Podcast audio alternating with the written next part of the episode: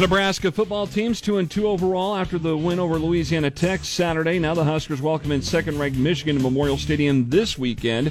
Head football coach Matt Rhule touched on Michigan's quarterback J.J. McCarthy on Monday during his press conference. Well, I mean, I think they have a great passing game. He's got tremendous protection, so he's got time and he operates on time. Um, he knows where to go with the football. Like you know, you play man against him, he goes to the he goes to the route they think is you know that they designed to beat man. Um, he attacks coverages.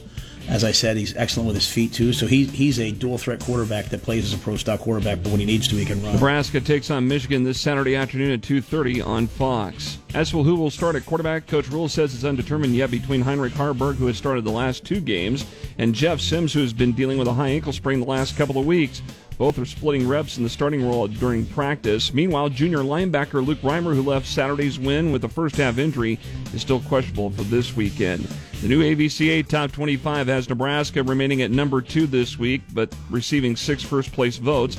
Meanwhile, Creighton slips to number 16 this week after being upset by Xavier over the weekend. Wisconsin is still the top volleyball team in the country.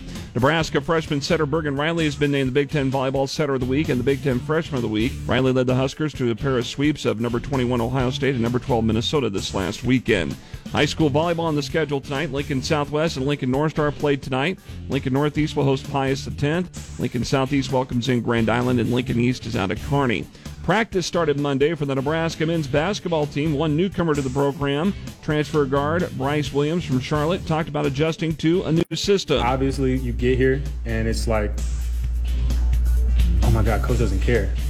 But then it's like as time goes on, he wants to see he wants to see certain actions before he just lets you kind of play on your own feeling. So but it feels great. The Huskers will hold an open practice Friday night at Pinnacle Bank Arena with opening night with Husker Hoops that will feature both the men's and women's teams. Everything gets started Friday night at 7 with the doors opening up at 6.